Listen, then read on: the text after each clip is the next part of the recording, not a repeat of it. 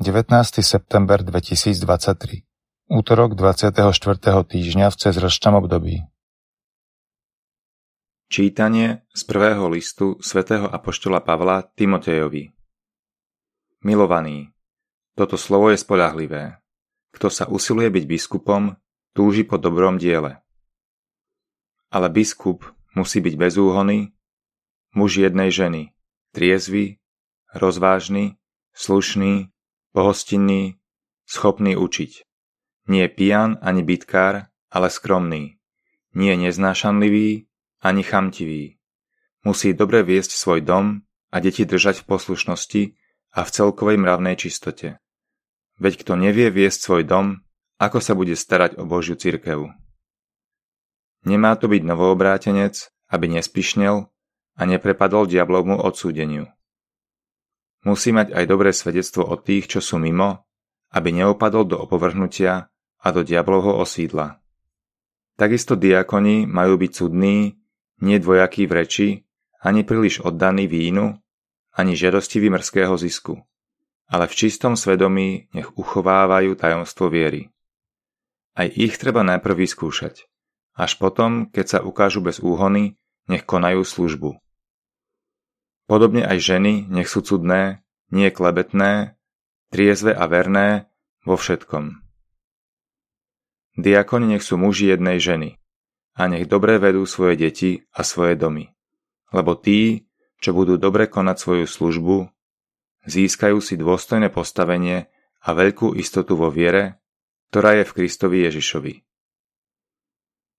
Počuli sme Božie slovo. Ja chcem kráčať v nevinnosti srdca. Milosrdenstvo a spravodlivosť chcem ospievať. Zahrať ti, pane, na harfe.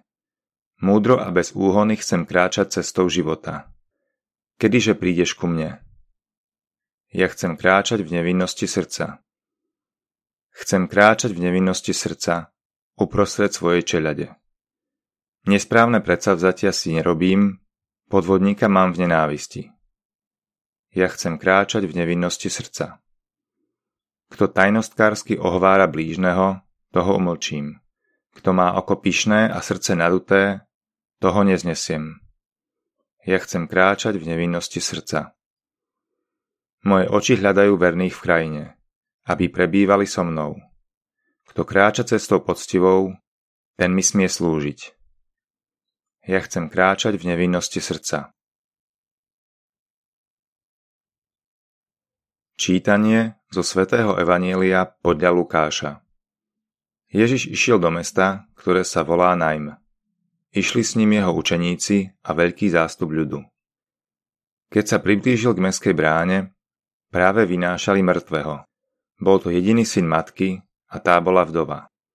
Sprevádzali ju veľký zástup z mesta.